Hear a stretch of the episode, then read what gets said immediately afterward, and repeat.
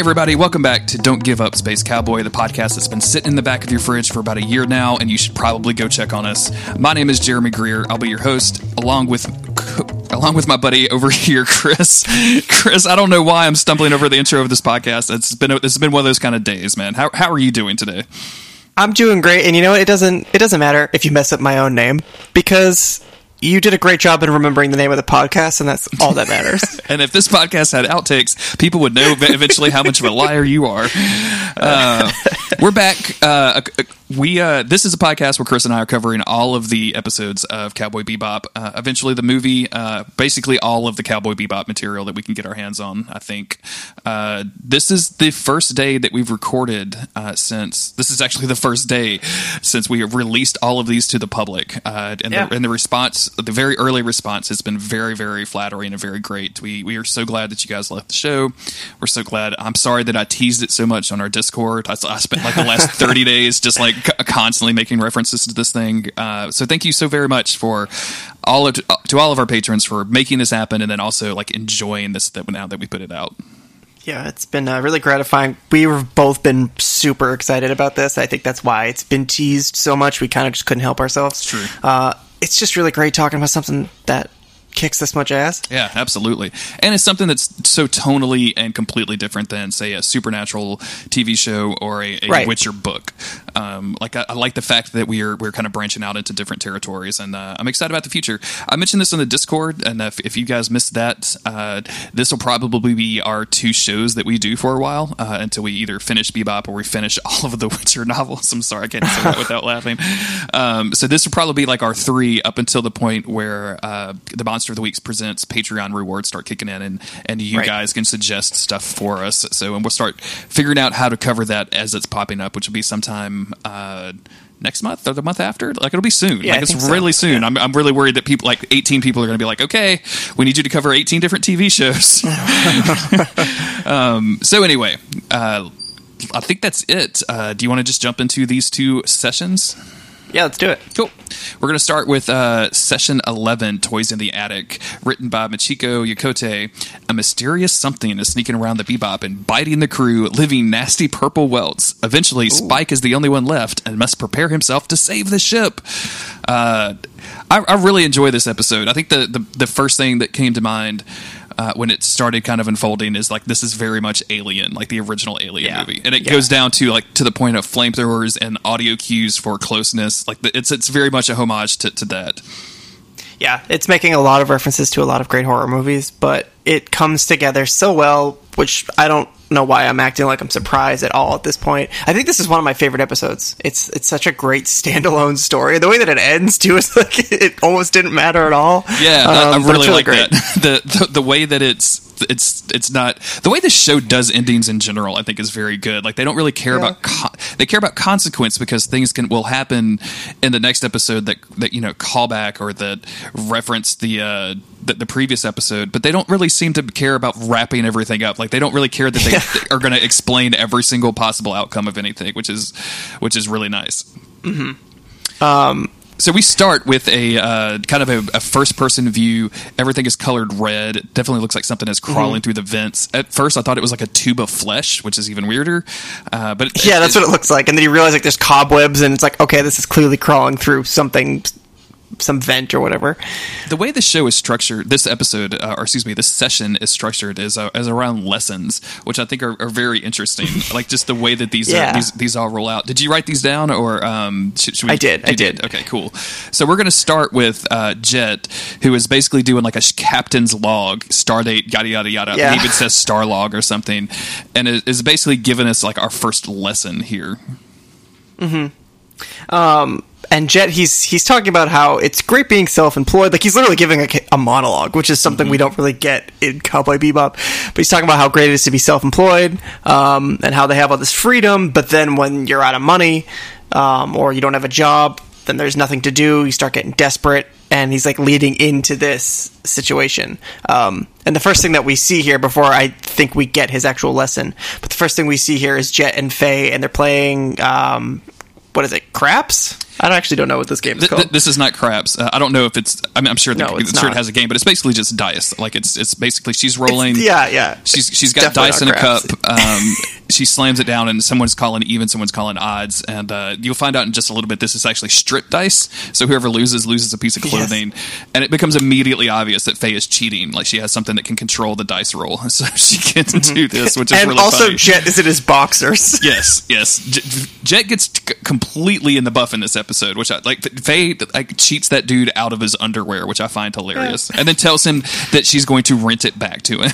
That's Faye for you. I love Faye Um, so while they're they're playing dice, uh, we see Spike like frying kebabs with a blowtorch, um, trying to make some food, and Ed is just sleeping, chilling out. Mm-hmm. Um, this is where we start to see things slip. It's like the first thing. Like if this were a horror movie, which is this, that's how this session is presented to us.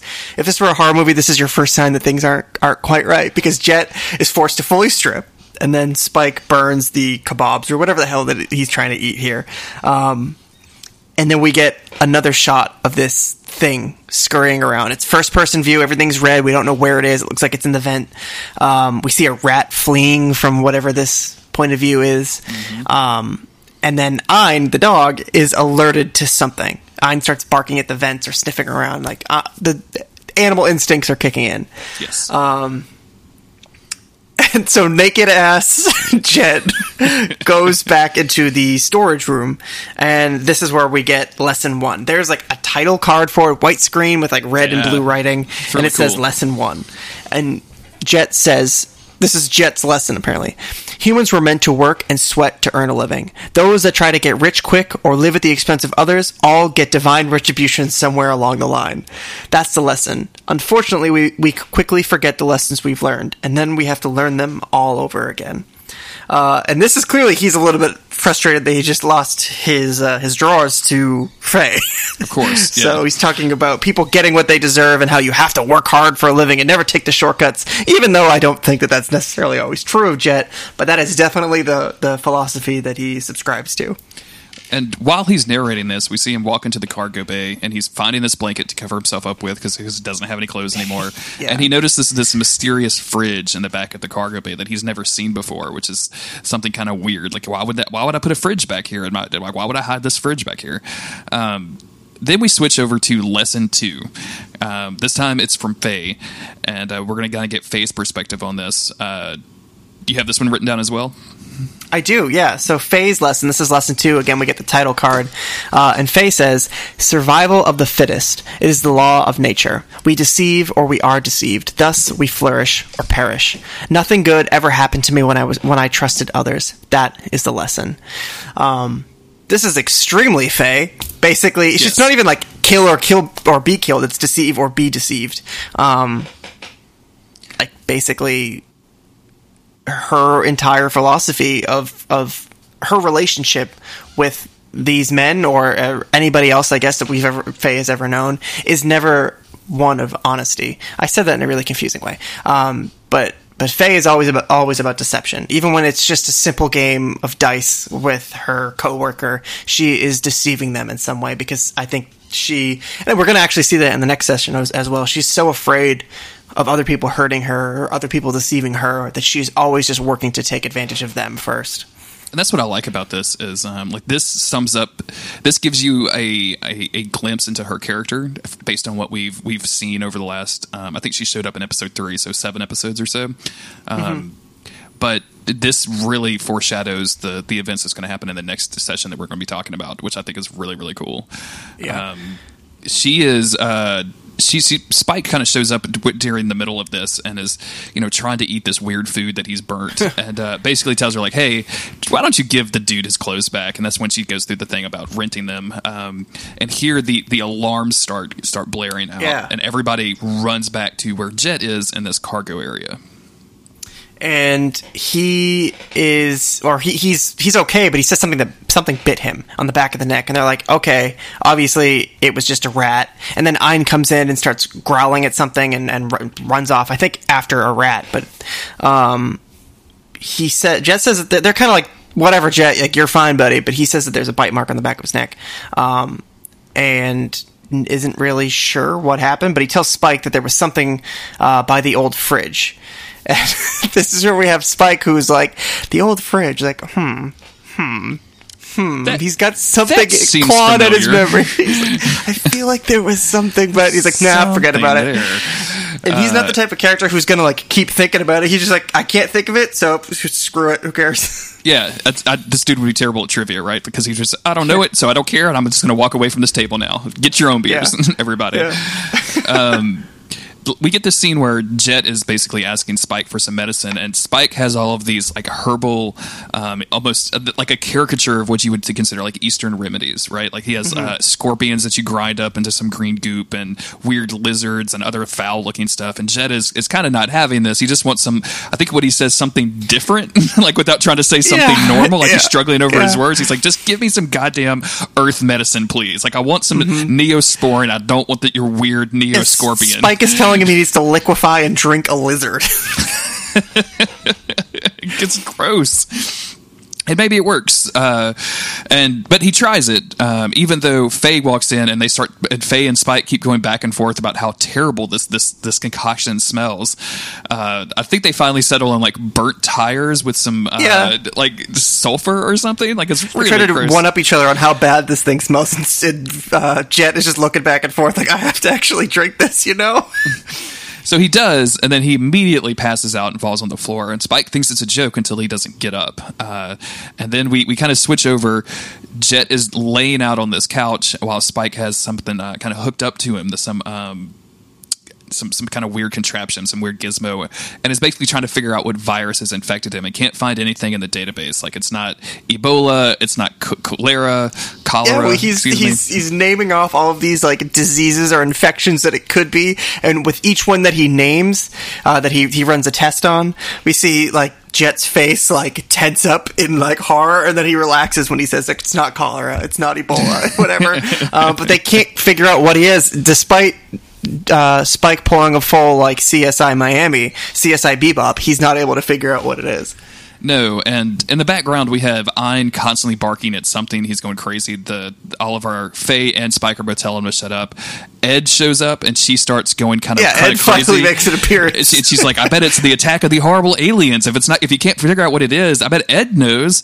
Um, it's really very difficult. Uh, this is the first episode that I really found myself bonding a lot with with Ed. Like I liked her in the first couple that she showed up in, but this is the first episode where I started kind of started getting her. I think, and uh, just her attitude is her her the way that she just constantly just says whatever is in her mind is, is really charming and really nice. Yeah. It's and she's you know obviously very eccentric. Um, but it's very hard to relay what that sounds like to somebody who hasn't seen the episodes. I think like I, am not going to do an impersonation. Do you know what I'm saying? Right.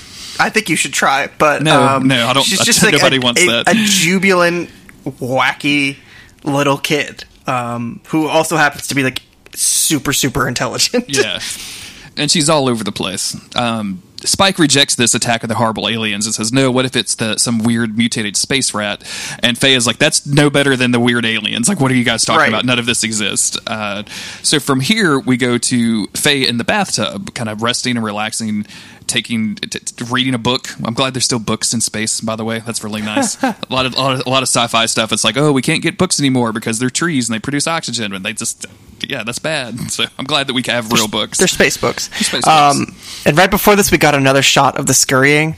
Yes. So, like the Sorry, the yeah, first person, Mm-hmm. whatever. So when we see her in the bathtub with her foot dangling over the edge, it's just already letting you know like what is going to happen. It's building the tension, and it's like this episode isn't scary, but it really works well with the horror. It just does everything the way that you want it to be done.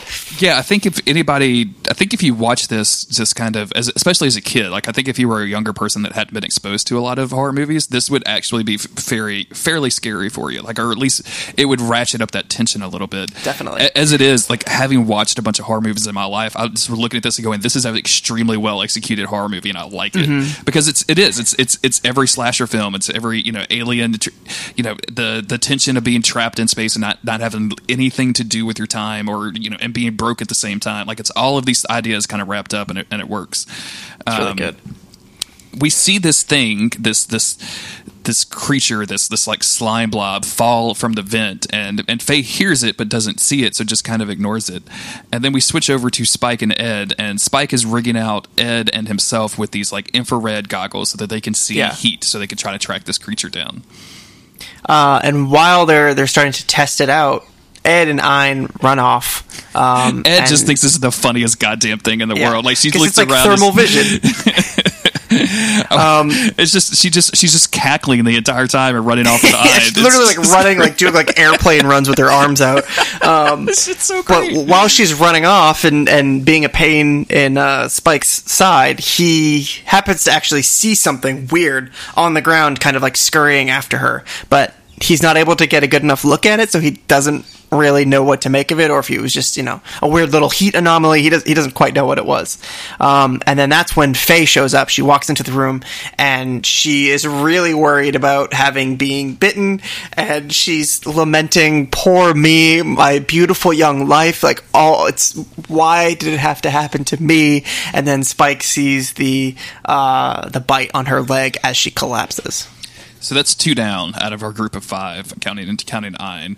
Um, we go to our third lesson here, uh, which I find absolutely hilarious. Which goes Yep. to goes to A little Ed. girl. and Ed just says, "Lesson, lesson. If you see a stranger, follow him."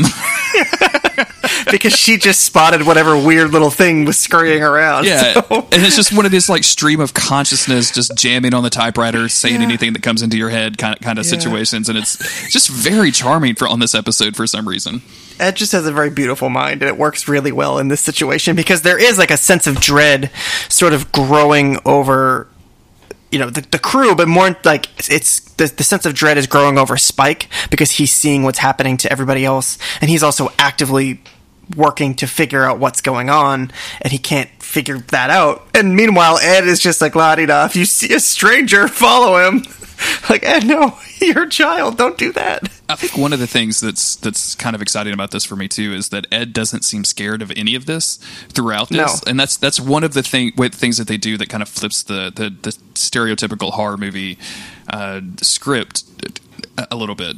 That this young girl is, is just is just kind of in a very blasé fashion exploring this spaceship for some weird creature that's eating her her crew, but she doesn't really care that much. Like she opens up the the bathroom door and is like, "Hello, Mister Alien, are you there?" Yeah. like all that kind of stuff, which is very funny to me. Um, but Spike is, is is actually actively looking for them because they just kind of ran off. And uh, as as Ed is doing her thing, Spike's looking for them. Ein runs off this time, and unfortunately gets attacked by this little creature thing.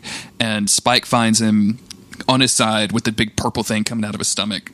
Yeah. And Chris, I was very Um, sad about this. I did not like this at all. It's yeah, and you hear you hear Ein whine like every, everybody. Just so you know, the dog is fine. Um, dog is okay. but yeah, it's it's very sad when when you hear the dog cry out.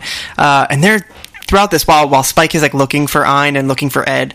There are so many great creeping shots where like you get to see Spike like walking down the hallway, but it's like looks like somebody looking through the vent at him, um, or it's from shot from above, or we're not able to see something that the character sees. Like they keep doing these really really great shots, and it seems like they had a lot of fun uh, making this episode.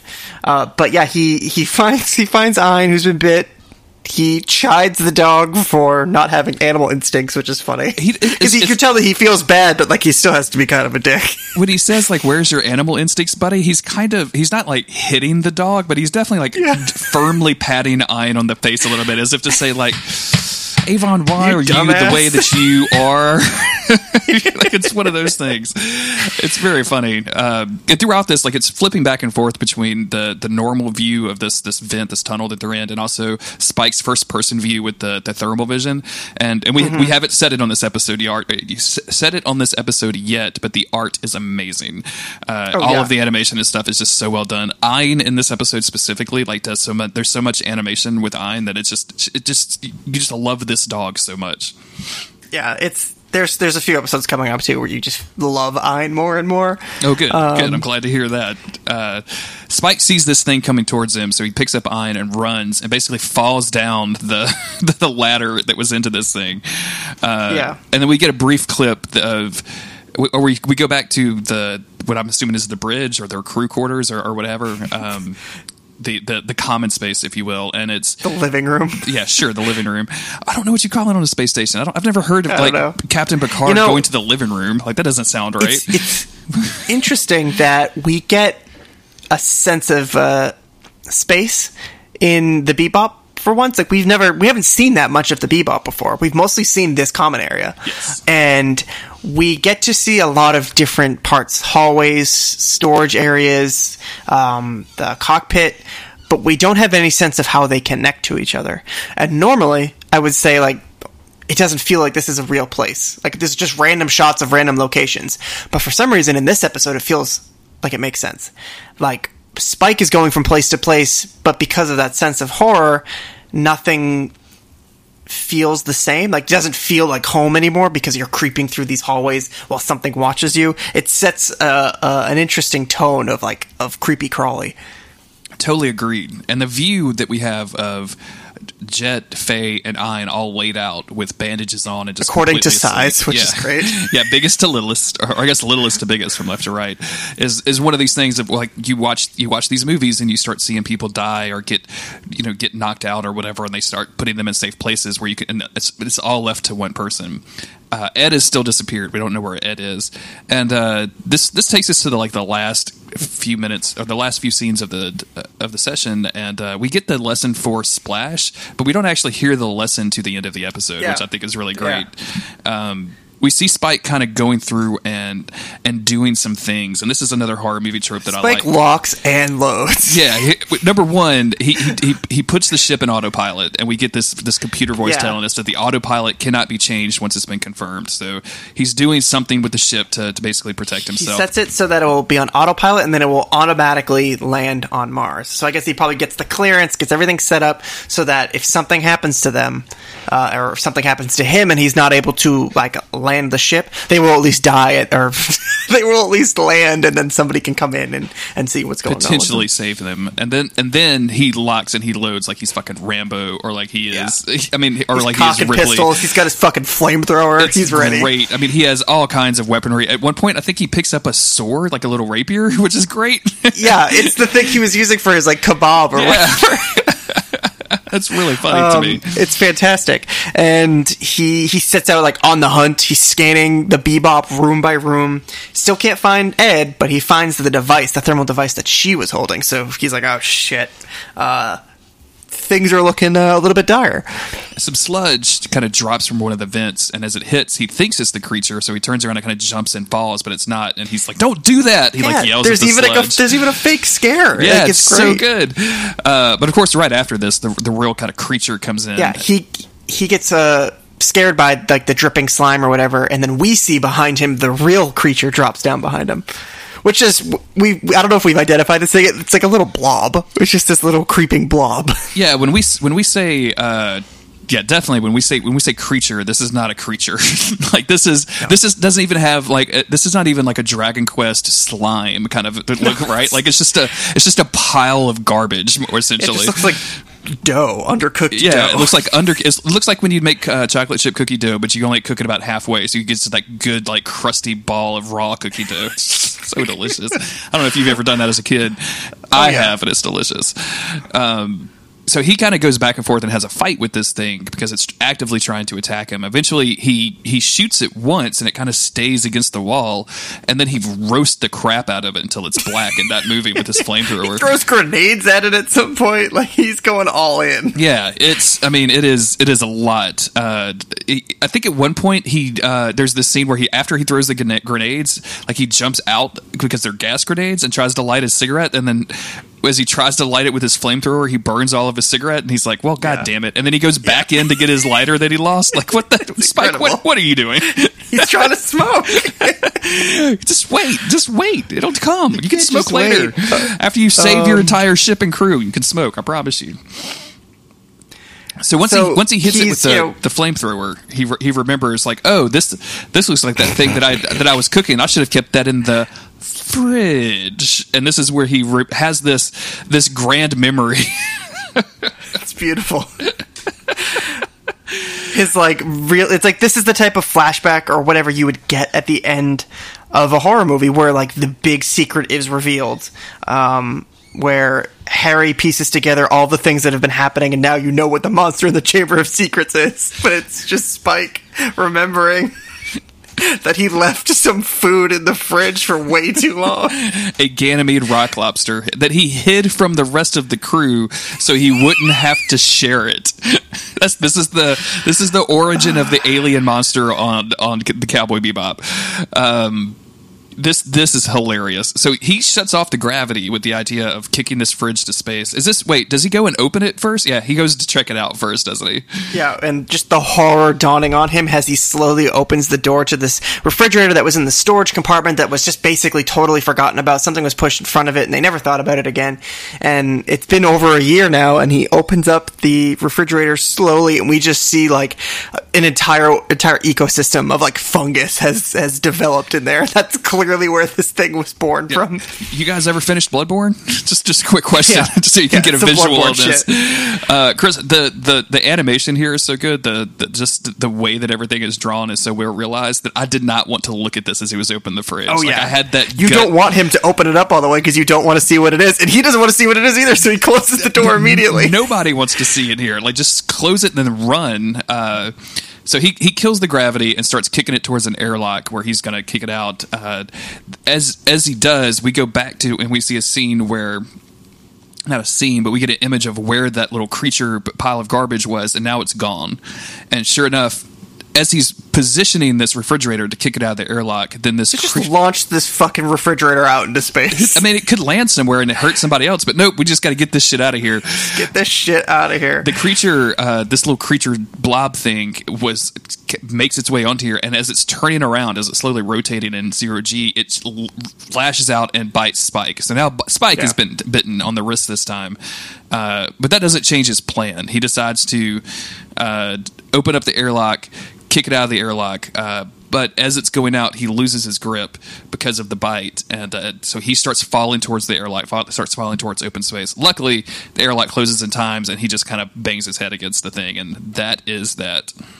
That is that. I love the way I don't think we mentioned it when he shoots this thing. The way that it like freezes yes. for a 2nd mm-hmm. as if it's been shocked. And it like hangs still for a second, and then it starts scurrying again. It's such a cool looking effect. It is. Um, but yeah, he's able to he's able to close those doors and not fall out into space before passing out, and then that's when we get lesson four.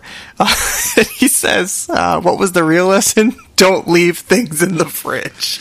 And then we have this. that's what Spike takes that's, away. That's what Spike takes away from all of this. Then we have this really beautiful scene, which um, has to be a, a, nod to 2001, where uh, the classical music, Waltz in the Flowers, starts playing. This refrig- refrigerator starts spinning around slowly. The door is open, and instead of spewing out this weird, horrible shit, it turns into kind of starlight almost, which is really it's which this is like rainbow of starlight as it twirls away into space. So pretty and so and gorgeous. Intercut with that is just all of these quick shots shots of the crew just floating lifeless in the the bebop with like surrounded by like Faye has like makeup around her and, and just crap floating all around them.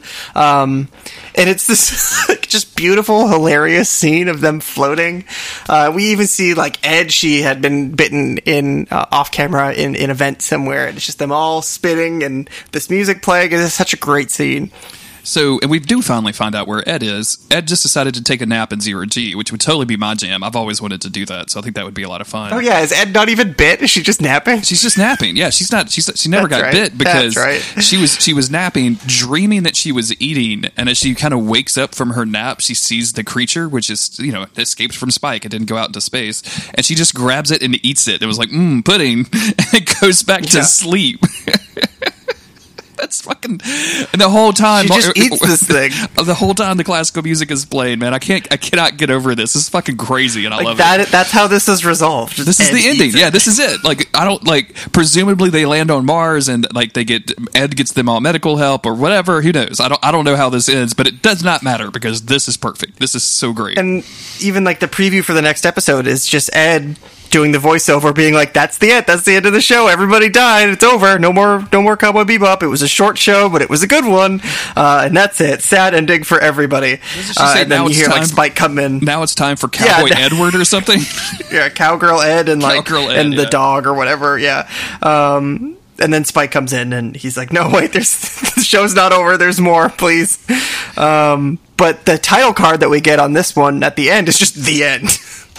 That's so funny because Yeah. it's just the end. Like that's that's the funny thing to me. Is it's just literally the end. Uh, It doesn't say "See you, Space Cowboy." Just says the end. what a what a great episode this is to be such a, a homage. I don't always I always feel paranoid that I'm saying that, that word wrong. By the way, homage. I bought it. Homage. I bought what you said. To be- to bought be- what you were selling. to be such a homage to like old horror movies, to be to old sci-fi movies, to these kind of things that you know and love, to to kind of follow the standard script of a horror movie so well, and to get all of the the tone and the feeling so right, and and to also change it just a little bit, like to flip it with Ed and to flip it at the end uh, just a little bit, so that it's it's not some scary creature, it's just something that came out of your fridge. It's so delightful, Chris. I, I was not expecting this episode at all. I was not expecting the the, the title to be a. Uh, um, a- an Aerosmith reference, which I found very strange. Yeah, Um, I don't know. and uh, just a just a quick side note: uh, friend of the show, uh, Mai, told me that uh, back in the day there was an A B where somebody put together this and a um, uh, Weird Al song, which was called "Living in the Fridge." Which I would very much like to see if anybody can, can find that on YouTube. Let us let us know. So I just wanted to mention Yeah. that you because I thought you'd get a kick out of it. it's funny how you were saying like you know you were seeing um, Cowboy Bebop AMVs. People were sending you different like fan art or, or whatever it was for Cowboy Bebop, and I I don't even think I replied to you when when you texted me that, but I just was thinking like I remember people sending me that stuff on MySpace in like Wow. 2004. It like immediately took me back because I specifically remember. A Cowboy Bebop AMV to the song "Clocks" by Coldplay. Oh my God. Weirdly, um, it's a great video, but it's like I, I don't even think I really knew who Coldplay was. It was just this video, and I was like, oh wow, that show looks really cool. I'd never seen Bebop back then, but uh, it just took me back thinking about that. I can't handle that, Chris. That's that's that's too much for me.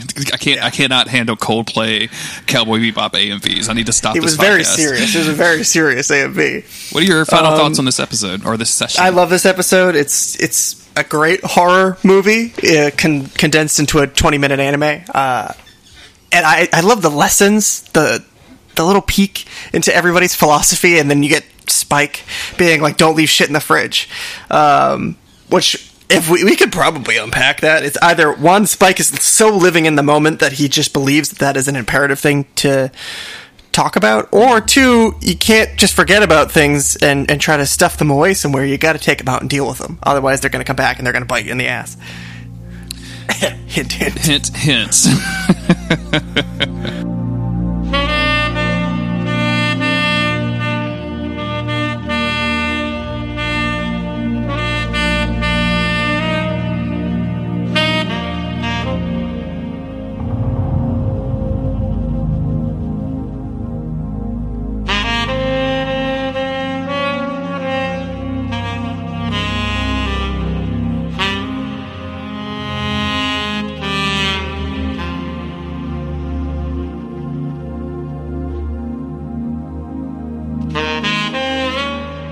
The next session we're going to cover is Jupiter Jazz Part 1, written by Keiko Nobumoto.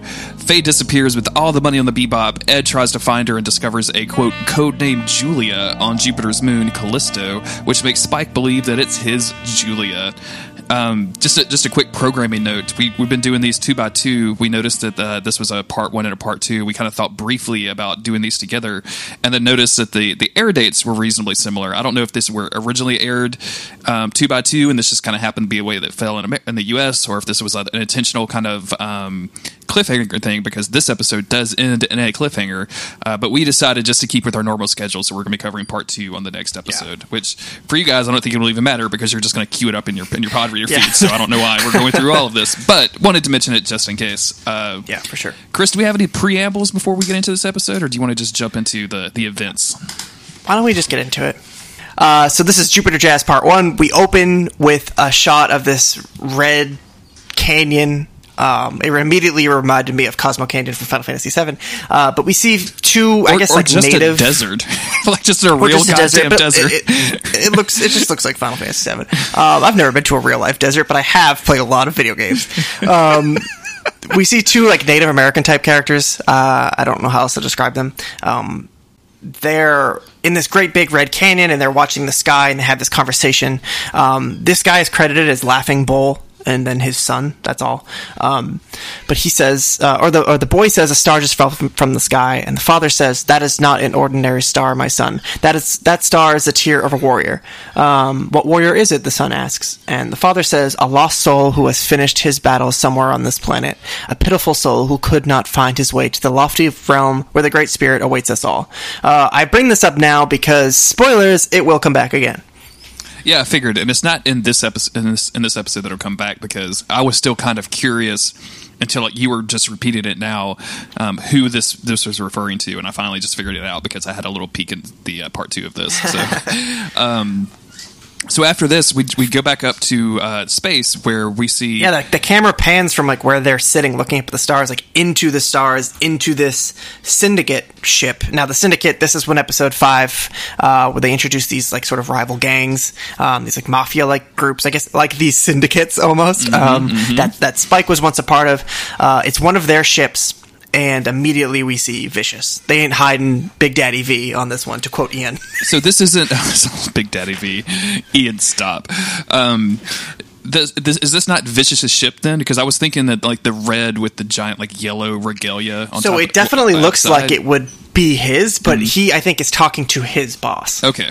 So, because I was really confused because we hadn't seen the syndicate in, in a little while, and and the setup here is basically Vicious saying that he's going to go do, um, and this is not written like this at all. Like he's basically saying like, "Hey, I'm going to go do a drug deal on Callisto," and the syndicate bosses, which are all these like kind of old men looking dudes, are are, are kind of debating this because they've never done drug deals. It was kind of an off limits planet for, for or off limits moon for some, some reason. Yeah, and the thing is, like, so so Vicious is ready to go and do this, but the reason he's actually here is that they got this deal sort of set up, and Vicious was personally requested to go in and do this deal by the person setting it up Ah, because see, I missed this. I missed this somehow. they don't. Yeah, there was a lot of like a lot of little chit chat going on here. You're kind of just distracted by this dude with silver hair and a fucking vulture on his shoulder. I'll be honest. I Um, could not stop looking at, th- at this dude to save my life. Like I know, I know Faye is supposed to be the eye candy in this show, but uh, somebody's heart is throbbing for, for vicious, and that ain't all. You know what I'm saying? Big, Big Daddy, Big Daddy V. Big Daddy V. Um,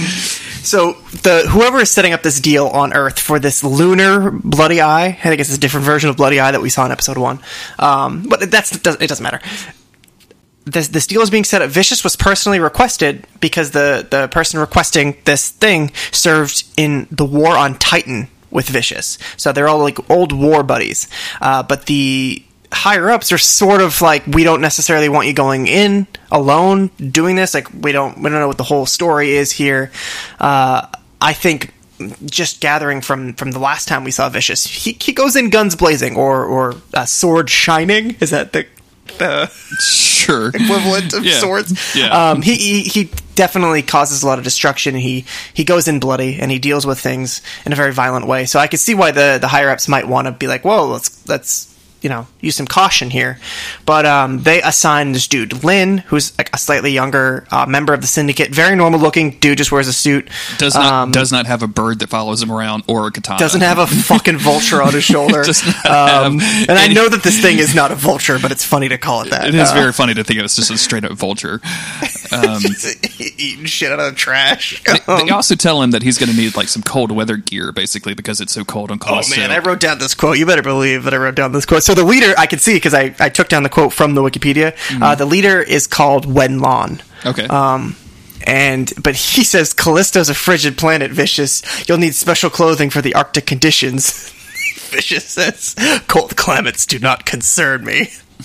And they reply with, "True, your heart is colder than any planet, colder than the eye of a snake about to strike." Um, which is Wait, it's wait. really affecting when you hear it in the show, but it's funny when I read it. But they also remind him that snakes cannot eat a dragon, which I think is a really good. Like it's going to be my new sign off when I like in remember, a snake emails. cannot eat a dragon. Thank you for reading this email about water meters. Uh, th- Remember. remember, a snake cannot eat a dragon. Jeremy Greer, such and such and Jeremy, such and the dragon Greer. yeah, this is it. Actually, um, I mean, we're laughing about it now because out of context, this stuff sounds kind of goofy. But Mm-hmm. w- within the context of the show, it's it's it's actually really works. Like it's stylish. It feels very cool. Like I'm into I'm into this conversation. the the syndicate leaders look like old style um I guess like ch- Chinese syndicate leaders. I think that's supposed to be based in in like a you know Chinese type of setting. Um, and everybody else is wearing suits, looking like modern day like mafia guys. And then you have this dude in a long black coat with long silver hair and, and a fucking katana and a vulture on his shoulder. So it's like he he's such a striking person, and he strikes such an image in in this scene, even where it's you know it's dark, everything's heavily shaded, uh, but it looks very serious. And then you just have this fucking anime guy standing there, uh, and he cuts quite the figure. he's it's i mean he's he's he's not going to be unnoticed in the club like with this he's going to walk in the club Mm-hmm. Oh, and sure. he's going to be like what up i've got a big All eyes on me, i've got a know? big never mind i was going to go anyway Walk up in the club like, "What up? I got a big vulture." that's i was kind of going i was trying to figure out a like a call kind of thing to do that but i was Walk quite up in the club like, "What up? I got a big heart." yeah, Um, i got a cold so- heart this dude Lin is, is sort of tagging along. Uh, he Vicious tells Lin that he does not need Lin to come along. Yes. Um, but he's like, no, I'm, I'm coming with you. Like I was assigned to do it. I'm doing it. Um, and we sort of see that he's he's actually there to protect Vicious. He's like a bodyguard kind of. Um, but Vicious tells him that if if Lin wants to survive, then he may have to betray Vicious. At, at some point, um, we don't really know what that means, but basically, Yeah. like Vicious might go against orders. He might he might do some wacky shit. So if Lin wants this job to be done, he might have to go against what Vicious says. also i Um, still don't know what this means This I don't- yeah, we don't know. in this in this first in this part one we, we do not hear that just some fucking cool guy shit that Vicious wants to say. Yeah. Because Lin, he's talking about honor and duty and how he's going to protect Vicious. We're getting an idea of this guy. Yeah, he's a member of a syndicate, but he doesn't seem like an altogether bad guy. Um, and you could almost see like this is the type of guy that maybe Spike was when he was part of the syndicate. Um, but yeah, back on the Bebop. It's so humid that that Spike can't sleep, and boy, do I relate to that. Yes. Um, welcome to tw- welcome to 2018 in the United Yeah. States, Spike. apparently Faye has just recently run off and she's left them a note saying not to look for her. Um, she sabotaged the, the ship, like taking out all the antifreeze. And uh, at first, Spike is like, Great, she's Finally. gone. We don't have I'm to so deal with her anymore. this. This is what We'll I was looking up the ship. And then Jet is like, uh, she emptied the safe. And Spike is immediately like, son of a bitch. Um, so they they grab Ed and have Ed track down where she might have gone on her ship. Uh, Ed is tracking the signal, trying to find um, Faye's ship, uh, and catches something, a signal, like a radio frequency or whatever it is. I don't know, but it's a signal and it's codenamed Julia. And the second that she says the name Julia, we see Spike flashes images of this woman, this blonde woman that we saw in the flashbacks of season or episode five. Um, it's the same blonde woman from his memory. Um, she flashes across his eyes. Obviously, this is the woman named Julia. I think that that's pretty clear. Uh, and he like freaks out. He he runs over to Ed, and they immediately like he's um, rushing her to to track this signal, uh, which is coming from Callisto, the planet or the moon, whatever it is. And then he immediately is just like ready to head out. I love um, so, so several things here. Uh, like this, this enti- during this entire scene, just to break it down a little bit, when Ed is doing her like computer hacking thing, when Spike wakes up, it's just again going into that virtual world. I forget what we called it, but like the virtual net or, or whatever. Yeah. Like, it's she's got the goggles on. They keep changing colors depending on what's happening. Um, I, and I guess because she took out the antifreeze, Jet has stuff taken apart and is trying to, to work on it. And like various pieces of machinery that look dope as hell are just floating. like it like makes me feel like I could take those apart and put them into and make a Gundam out of them. Right? like It's it really, just really looks good, really yeah. cool. Everything And- looks so cool. Yeah, and, and Spike runs off to, to go chase this, and, and Jet runs after him and says, "No, no, what, you know, I don't know what you're doing. We need to go find Faye." He's like, Yeah, "You care he's about like, there's a lot of women named Julia. Like, yeah, what are maybe you it's talking not about? The same one. uh, and, and and you know, Spike says basically, well, you know, you, you go chase after her, but you know, I'm I'm more concerned about mine. He's like, we, she's got all of our money, dude. Like, what are you doing? Yeah, and I, he says, "I'm going after my woman. You can go look for the other one." Yeah. and he just refers to as the other one, and he like his attitude towards Faye immediately just shifts. Like he does not care right now. yeah, um, and all because like somebody named Julia showed up in the frame. Like, how many? Like, I'm sure that there's got to be a million Julias in space. Yeah, not even somebody, just the name of a signal. Yeah, like it's not like Gertrude. It hasn't gone out of style. but just how fast he jumps at this is, is clearly quite telling. And this pisses Jet off to the point where he says, "You know what? If that's the way you're going to do it, fine. But if you leave, you don't have a spot here anymore. You're not coming Yeah, back." but the thing is, is like Jet is so clearly bluffing. Like he turns his back and crosses his arms like he's an angry little kid. That go, fine. If you go and do that, then you know you're not welcome back here. Uh, and Spike is just like, your call, buddy. And he's like, what? No, I, I wait, Spike. no, What, what, what is Jet going to do next? Hold his breath until Spike comes back? I mean, what? yeah, Come on. yeah. Um, but yeah, he he goes sort of storms out because I don't think he was expecting Spike to uh, to do that, uh, and he just he yells, you know, they've been together for three years, and I don't understand you right up until the very end, and we get a shot of Spike sitting in his cockpit saying, I don't understand either, uh, and then he takes off. During this, we also learned that they've been together for about three years, which I, I Yeah, don't I don't know if it was necessarily new information, but it felt new to me at the time. Yeah, Like, it's, I- I think that's new. Yeah, so I, because it, I've, I've been kind of curious, like if this was a, a long term deal. Like I knew Jet hadn't been gone from uh, what's her name for for too long. Like I couldn't imagine Mm-hmm. that would be more than like ten years or so. So I was kind of curious how long they've been running together. So that's three years. Uh, Spike leaves, and as he's landed in Callisto, we're treated to some of the some of the like my favorite bebop shit in the world, which is cool music playing over you know these landscape shots of what probably had to be these brilliant colonies on these planets on these moons that are just now just all just shit like we see like broken Yeah. cars everywhere these huge skyscrapers that are almost hollowed out and, and hollowed out in some cases um, all the while with this like saxophone and piano jazz starts playing which I which think this Oh, song, man. if I'm not mistaken, is called "Goodnight Julia," and Mm-hmm. If that is, it's either that or "Space Lion" because they both have similar saxophones. I think "Goodnight Julia" is probably my, my favorite song. Like the full version of that is my favorite song in the show, um, which is hard to choose from because there's a lot of really good songs. space is um, the one that's credited in the episode so Yeah, um, it. I think they're both in it. TBH, but uh, I'm Hey, not look, totally sure. Get, get in a fight with the wiki about it, okay? I'm just telling Yeah, you. no, because I, saw the same thing. That's why I was like confused. And I listened to both last night, and I was like, it sounds like it could be Space Lion, but it's more. I don't, it doesn't matter. Um, both are really, really great songs. So uh, either way, we, we're seeing, we're hearing this this sad song, this sad song on saxophone, and we're seeing this like desolated frozen city. You know, people are like shuffling around, they're freezing, going in and out of bars. And we still somehow get these the, the cawing of these crows, which adds this more like forlorn sort of haunted like atmosphere to this city, even though it is this frozen waste almost. These the the presence of these crows really like set the tone. Uh, and then we see uh, we're listening to the song and then it goes into this bar and we see Faye sitting there um, and she's listening to the song that we're listening to and it's it's somebody's in the bar playing it on saxophone she's smoking a cigarette she's drinking and she's looking utterly dejected and downtrodden she doesn't look like she just made off with with the big bucks and escaped the bebop she looks like she's super depressed Absolutely. Um, she, she looks really sad. The this this whole bar scene, like this is when I was like 21, 22, and I was um, just list, just started listening to jazz with my friends, and we were being real pretentious about it. Like we were going yeah. through and digging up like digging crates for records and going on Wikipedia to try to find the most obscure shit to impress each other with. This is all I wanted in my life. Like we we had something uh, close to this locally on Wednesday nights. The jazz nurse in Baton Rouge would come in and play. Um, I, I don't know what th- she called herself. The jazz nurse. That wasn't like a nickname. Like she was a nurse full time, and then she played jazz in the evening. So that's yeah, good for her. Um, like, and it was close to this, but this is like that true like Chicago kind of style. Uh, you know.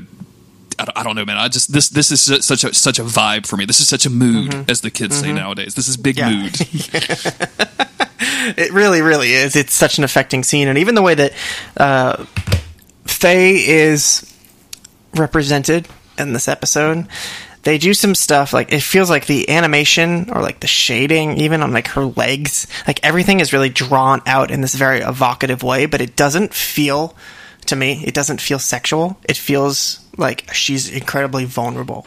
Um, and it feels like that's on purpose because Faye, who is feeling very sad right now, and we don't fully know why yet, is incredibly vulnerable in, in an emotional way. Like we've never seen her before. Um, but before we get much further with Faye, now we see Spike, and Spike is walking these city streets that we've just seen. He's wearing a gigantic puffy pink coat. It's I love incredible. this. It's so great. Um, what a what a rock star this dude is for this big parka that he's wearing. It's so great. Yeah, and he is wandering around, uh, asking about Julia, and he's at he specifically he's talking to this guy who's smashing things with a mallet in a uh, like junkyard or something. And he's not even specifically asking about Julia at first. He's just asking about women because one of the important things about this moon is that there are no women on it. Um, and you know, this dude says like, "Oh, I don't know anything about women. You know, I'm I'm really bad at them. I tried to hook up with a spiny armadillo once." And I'm like, "Excuse Yeah. me, you try to do Yeah. what?" um, Autumn and I were cooking yesterday, by the way, and uh, just we looked out the window, and there was this the most enormous armadillo I've ever seen, just like What? rooting up my yard. And I'm like, I'm gonna have to kill that armadillo because it's fucking up my yard. Damn. So I got to go figure out how to kill an armadillo. Anyway, Yell at it until it goes away. yeah, that's not that's not wildlife does not care. I promise you. Like I banged on a window and it was like looked up and like flipped me whatever the armadillo equivalent of the bird is and just kept reading in my yard. Damn. Um, but he eventually asked for Julia, and he's like, "Oh yeah, I know a Julia. She hangs out in front of Tony's place." And uh, he goes over to Julia, who is a cross-dressing male sex worker. Like it's like very clearly drawn, and they very clearly identify her and her friends identify themselves as such. Uh, it- it's not Julia, it's Julius, who says, "Oh, I know. There were, you know, Gren was hanging out with the woman." Um, and so after they try to to hit up Spike, who says that they're not his type, uh, he goes to try to find Gren. And I, I think in my notes I confused myself because I was like, oh, we already met Gren, but I was like, oh no, wait, I just know who Gren is. I guess we Yeah, don't know we, yet. we don't know yet. It's pretty obvious that it's the saxophone player. But yeah, because he's he's referred to Gren, who plays saxophone at the Blue Crow, which is the bar that Faye was just at. Uh, and then we cut back to Faye, who sneezes three times in a row, and and some suave pretty boy, as I wrote it in my notes, Mm-hmm. says, "Take care." Uh, and he says, "Well, if you don't." If you don't say take care after somebody sneezes, they could turn into a fairy. And Faye like puts on her moves and is like, you know, I'm already a fairy, or who's to say I'm not already one? Um, and then he just gives her drunk ass his coat. Um, his and he, and he also in this moment reveals he's not interested in women, but everybody else around her seems like they are, and we sort of see these like lecherous dudes staring at her from the corner. I, uh, I I even wrote this down in my notes, and I had to go back and correct it, uh, even though nobody reads these notes but me. Uh, I really thought he said if you don't tell somebody to take care after they sneeze, they could turn into a ferret. And I thought that was I thought that's what he said the first time too, but then Faye clearly says clearly fairy. says fairy, and then I just it just but I was like, okay, that's a weird thing, but like it's cold there, like maybe this is like you grow fur. I don't know, like I don't know what these local traditions are. Maybe you just turn into a ferret. I just rolled with it instantly because I, I was so also thought caught that's up. what he said, That's yeah. so great that you thought the same thing, man. I love that. It's uh yeah, this is you know this th- this dude is very charming, uh, but she just does not care. Basically, uh, she just she's just like well, after she sees all these lecherous dudes kind of looking at her, leering at her, she just says, well, I guess I'll be a very popular girl. And uh, then we go into Spike, who is like wandering through these alleys and uh, encounters someone and is asking for Gren. And uh, this this stirs up some trouble. Some some gangs get together, or this gang of guys get together, kind of follow him into a, a Yeah. to a cul-de-sac where he's waiting for them. He was kind of expecting this to happen, and uh, they say, "Hey, you're vicious, and where's my money? I want to see the money."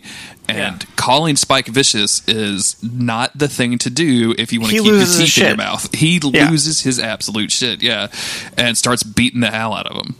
Yeah, there's all these armed dudes who have like uh, masks on, these big puffy snow coats, uh, and like metal bars, and he Spike just takes them all down um, with his bare hands. And this is probably angrier than we've seen him in a long time. He, he definitely loses his shit when he fought Vicious, but I think being called Vicious almost like sets him off in a different way. Um, so he he beats all these dudes up and, and most of them scurry off but the the leader guy spike grabs him and wants to know what the hell is going on here uh, this guy says that he heard about the the deal for the lunar red eye between gren and vicious and wanted to to steal the money because he assumed oh if you're looking for gren you must be the person meeting for this deal. You must be vicious. You must have the money and Spike just like punches this dude out at the end of it. And I, I just just to I mean we, we go into this a lot. The fight scene that occurred while Spike takes down like twenty dudes and then gets this guy in a headlock, the head dude in a headlock, is so fucking gorgeous. I rewound it. Like I want I like I, I made notes and then I like looked up and was like, nope, starting from the beginning of this fight so I can see everything again. Like Yeah. it takes me a long time to watch these episodes now because I'm constantly rewinding and it's a good mm-hmm. way to watch them because you start picking up on stuff that you missed. It's just like all of the the ways the all of the combat all of like the hand to hand combat that they do is so pretty. Like it's just so well realized. It feels like we haven't had a hand to hand fight in a while. Um, It is, yeah, because we had Toys in the Attic, we had the episode with the satellites. Like, there's no fighting going on there. So yeah, it's been a while since we've seen anything like this, and it's just as exciting as always. Uh, and next we go to Jet, who has shown up on Callisto. He couldn't keep away. he walks into this Jet. bar and he orders a cowboy, um, and the bartender, who is like the same bartender we've seen in every episode of the show, uh, it's just the same, drawn the same way. He is like, "Oh, sorry, no, uh, no bounty heads here," or something, making a joke about bounty hunters, and then it's like, "Oh, haha, you mean a drink, not." Not that you're a bounty hunter. Okay.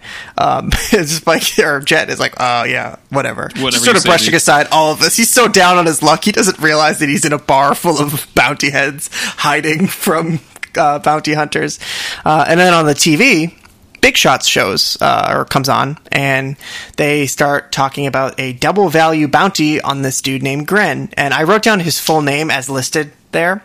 His name is uh, Gr- Grencia Mars Elijah Guo Eckener, something along those lines. It's a long ass name. Um, he's 29. And I also wrote down that because if he served in the war with Vicious, I thought maybe they were around the same age. Maybe that sort of means that Spike is also around the age of 29 somewhere. Um, it's hard to tell because they all seem so mature that it's hard to even imagine them in their 20s. But also, it's anime, so a mature anime character is generally like 18. Um, so it's hard to tell. Um, but I did think it was interesting looking at Gren's full name. It seems like, and I don't know if this is a trend or if I'm just picking up on it now. If now they're not on Earth, so this guy isn't from Japan, so he doesn't just have a Japanese name, or he's not from England and he has an English name. The way that that people live now, it's on different planets. There's this like um, galactic society, and it's almost like his name is drawn from all these different cultures that that this person comes from. So there's like a little bit of Spanish in there. There's a little bit of Mars in there. There's um, a bit of you know German, whatever it is. It's like a collection of all the places that your family has has come from to make your one name. And I don't know if it's just this guy has a fancy long name or if that's just a little detail about this world, but I thought it was interesting. Good, good pickup, Chris. I didn't, I didn't, I didn't think about that or what it, what it represented at all. So I like that a lot. Um, and once uh, Jet sees that, he he immediately thinks to call Spike. In fact, he pulls out his radio and goes, "Hey, Spike!" And then he Oh, turns yeah. it off and puts it away. Oh yeah, I lost my best friend in a pissing contest. My bad. I need to Yeah. put this radio down. Yeah. Uh, this is where the bartender basically tells uh, tells him like, "Hey man, don't worry. There's we're all bounty heads here. like, we're, like, there's a cop over there that's wanted. I've got I've got a bounty out on me. Like, you, we know you're no bounty. You're bounty hunter. You're cool." And Jet's like, Yeah. "Oh man, this is the this is the worst." yeah, he can't even do anything. They're like dangling in his face. We jump back over to Faye, who is uh, walking down an alley and out loud is saying like, "Where is everybody?" I was hoping to Yeah, work out some frustration. she's waiting to be pursued. so yeah, she she's can kick some basically like riling these dudes up so that she could go kick their ass, and it's fucking hilarious. And uh, of course, like the same gang shows up that Spike just beat up. Like, and uh, I think the leader says something like, "Your your your appearance is a um, a slap in our face, or is harsh for It's us, a- unless you were trying to to you know get a rise out of us, unless you're trying to provoke us." Um, It's a very, for some reason, it's a very articulate thing that he says. yeah, I'm trying- I Um, even though they're the like about to harass her. and she's and she she does not care at all. She just puts on gloves because she's worried, as she says to them, like I'm worried if I don't put on gloves, I'll break a nail as I'm beating your ass, essentially. Yeah. Um, and as as the fight starts, and I was kind of expecting this to go pretty much the same way, except Gren shows up and grabs her by the arm and just kind of pulls her off, and then we get. Uh, like another reprise of that one jazz and piano song, or the Mm-hmm. different version that you were talking about. Like the same kind of jazz starts to play. and Faye seems sort of taken with this. Like she could have kicked all kicked all their asses. There was there was no issue there. Like Faye could have handled it. Um, so when she's rescued by Gren, she isn't taken because she was just rescued and it's exciting. She's taken because it seems like somebody cared. Like he ran to her rescue, and she didn't need saving, but the fact that somebody tried to, I think, means something to Faye, um, because she doesn't really know what that's like. It seems like having people genuinely care for you because she worked so hard to push everybody away. Even when Spike came to rescue her in episode five, he told her like, "I'm not doing it for you. I'm doing it because of everything else that's going on. You're just gonna happen to get saved because you're you're part of this." Um, but this dude Gren, who just you know runs and sort of risks his life to um, to to help her, it must it must strike Faye because her her mood continues down this this sort of strange path in the next scene.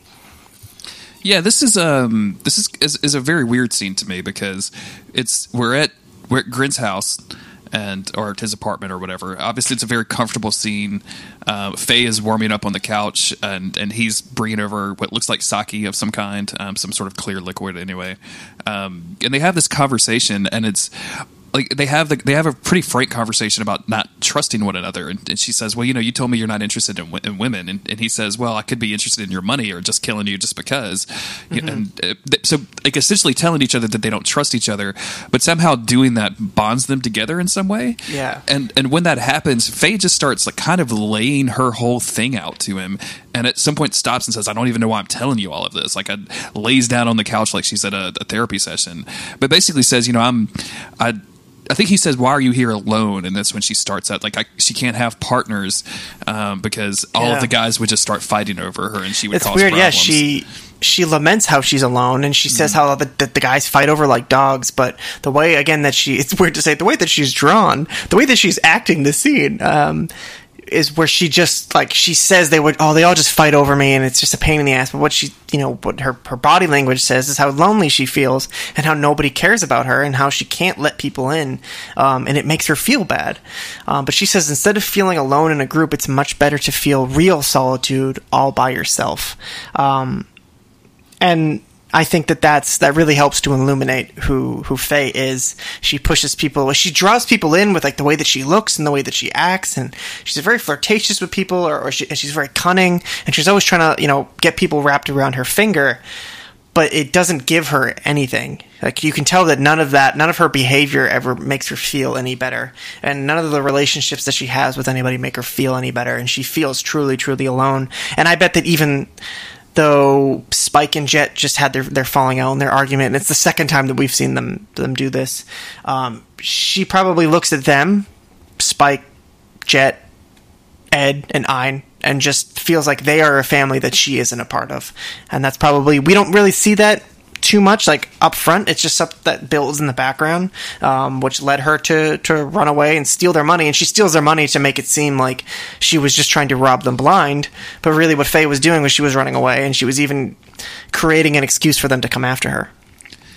Yeah, this and this is this is this is obviously like a great insight into Faye's character because you know Gren just immediately says, "Well, you were you were afraid they would abandon you, so you abandoned them first. and she's kind right. of taken aback by that. And she's like, "I can't, you know, can't believe that." And uh, y- you've mentioned this a couple of times now. Like this is at the point where she sort of stretches out on the couch, and it's it's drawn very provocatively. Like you get like this this really long shot of her of her legs or whatever and her body, which because she's barely wearing anything.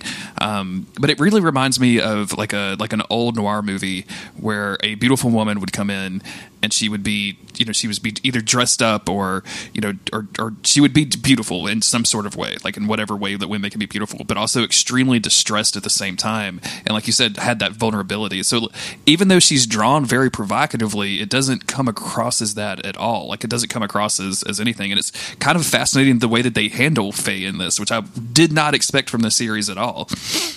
Yeah it's it's like we know Faye can can handle herself physically. She just proved that. Like she was about to kick some some ass. She was literally tempting a fight because there's there's no concern on that front. So when we see her this way, in the mood that she's in, there's nothing like enticing about it. it. Like I said, it makes her feel vulnerable in a way like she is.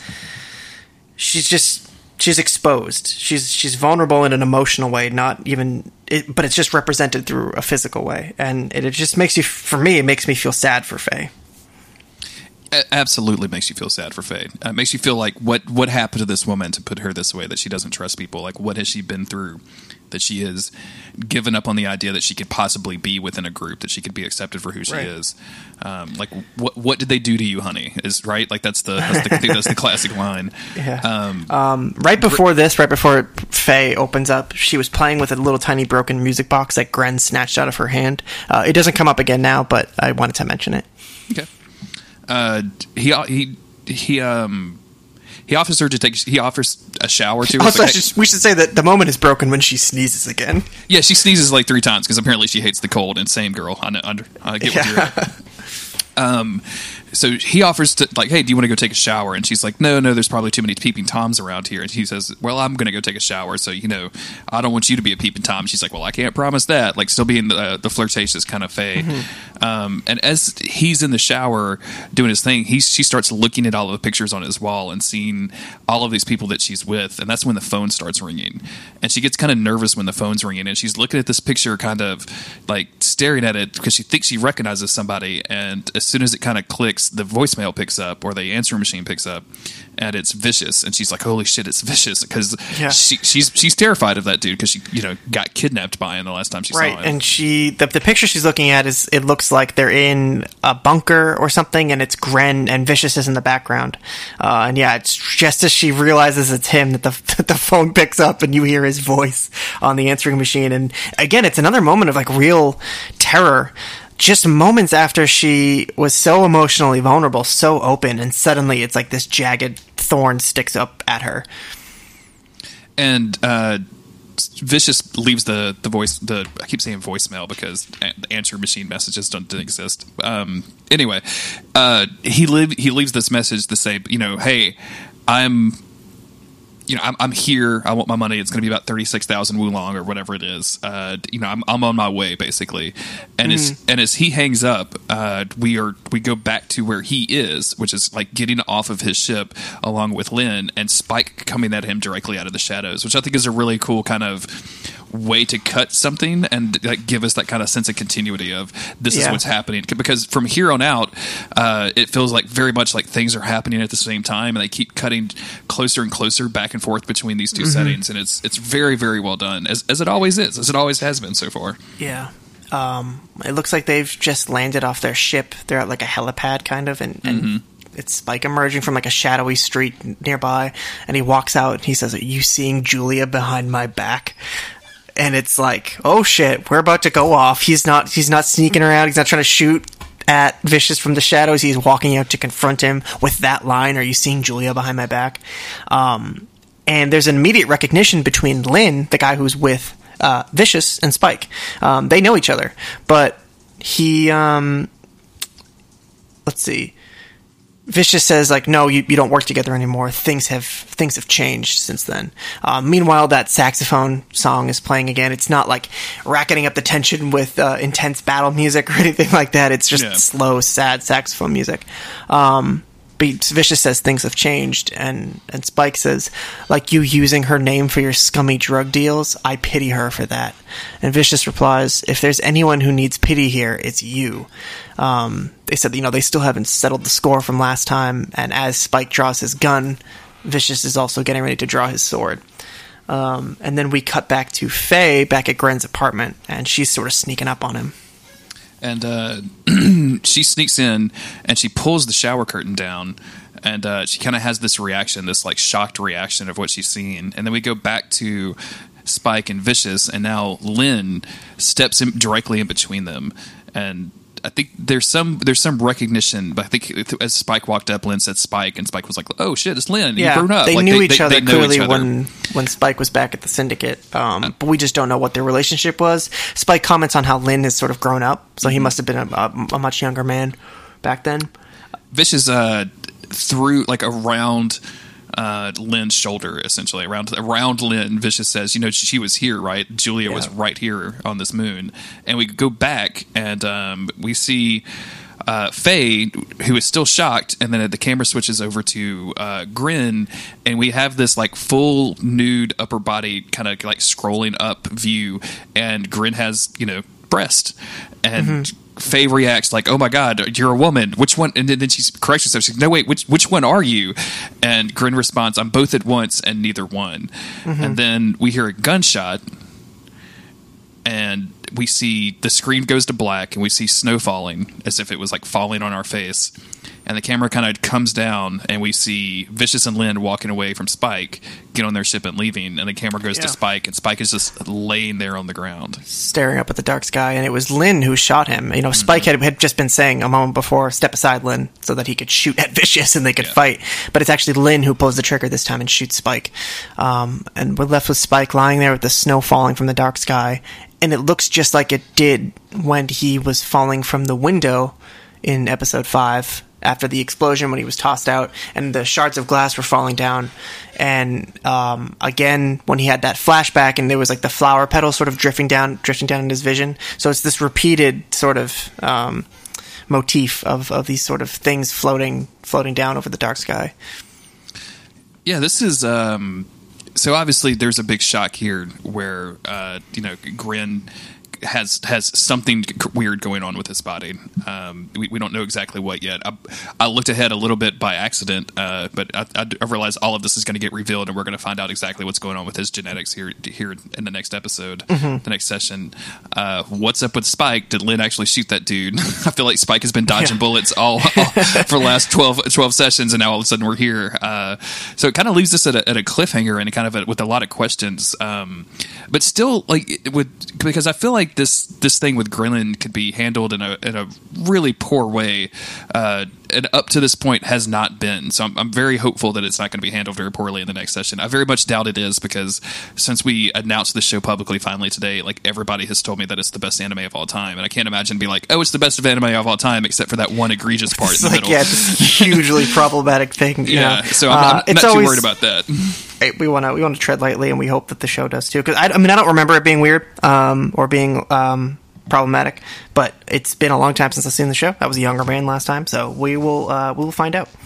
Yeah. Um, what, what a great episode, though. I'm almost I'm kind of yeah. glad that we did this the way we did it. So we have the cliffhanger. Like it's going to make me appreciate this a little bit more. I think I'm definitely uh, I, for as like media nowadays is like, oh, I can immediately go watch the next five things after this, uh, so I don't have to wait for anything anymore. And uh, to, to like kind of force myself to wait for this is going to be a lot of fun. I think.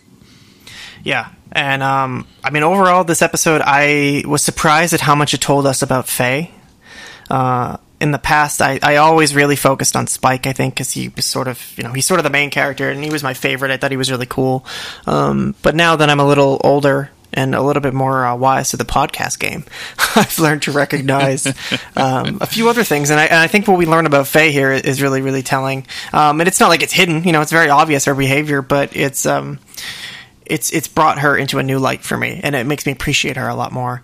Because even when we were starting this, I was worried that she was going to be this over sexualized character that um, would would seem weird in 2018, and it they they do a lot to even work with that and subvert that, and I think it I think it works well. Yeah, I do too. I think it works very well. Um, I, uh, I I think this episode is great.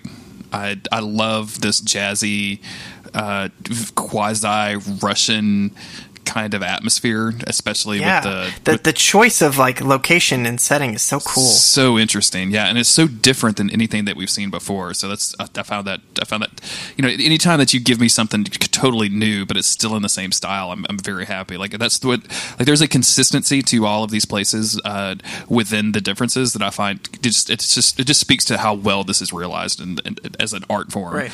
Um, the, the this is one of the this is one of our like plot heavy episodes especially since it's mm-hmm. part one, part two, um, giving us a lot of back not backstory, but giving us a lot of insight into Faye the way that they did with Jet in the in the previous session.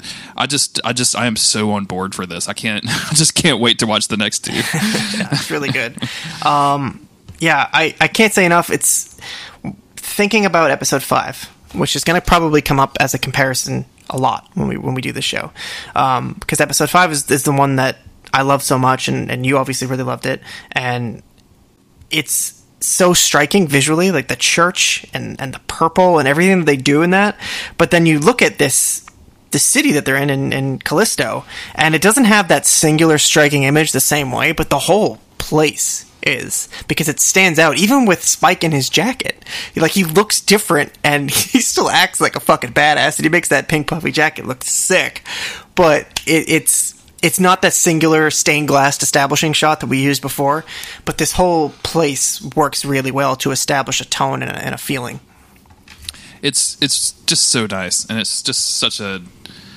I, I, I don't know. I, don't, I, I, I, need to talk more about how great this show is. Like, like I can't, I can't, I can't say enough good things about it. Like I'm so on the hook for it now. It's it's really hard to wait because we usually do about one of these a week, and sometimes we miss one because we don't we're not really on a schedule for it. So it's really hard to wait to to watch these before the podcast because I just want to blaze through the entire series. So, um, I think I, I think that's it. I think I'm just going to start repeating myself if I keep going. Do you Okay. have any last thoughts that you'd like to No, get out there? I think we can leave it at that. I'm excited to, to cover the next episode. Yeah, uh, thank you everybody for listening. We mentioned this at the top of the show. This is the first episode we recorded since uh, we announced all of this stuff, and the feedback has been really, really great. Uh, thank you to Two Mello Makes on Twitter for, uh, or I think he's at Mello Makes on Twitter. Two Mello Makes on Bandcamp for the intro and the outro. Uh, we got to debut the the cover art from um, at Vodka Foley BB on Twitter, um, and that's just fantastic. It's me and Chris. It's some some bebop s characters and with some bebop s style, and that's just boy is that great. Um, so th- thank you to to both of those guys. Thank you for Yeah, thank listening, you, guys. Uh, and thank you to all the patrons who made this happen. So I, I hope you're enjoying these episodes and telling your friends to come get them. Thanks, everybody. Uh, Chris, are you still at Local Bones on Twitter? I am at Local Bones on Twitter. I am at JG Greer. Come talk to the podcast at MOTWcast. Uh, we are going to do a feedback episode for this podcast eventually. So uh, go ahead and get that in. Uh, go to monstertheweek.cool slash contact and uh, go to send us your letters. I will compile all Yeah. of those. You don't have to wait. So, like, if we say something Right. now, send it to us now. And if you send us something later, I'll just put those two together. Like, I'm, Right. I'm fucking magic like Whether that. it's your, your thoughts on the show, your interpretations of scenes, or your experience watching it for the first time, I love hearing that kind of thing. Like, did Me you too, randomly yeah. stumble upon it at some Saturday night on Adult Swim, or, or what was your story with that? Anything like that, send it in yeah, I'll, i very much want to hear people's first times with this. So, um, thank you everybody for listening, uh, and we'll, we'll see you next time. And remember, don't give up, Space Cowboy.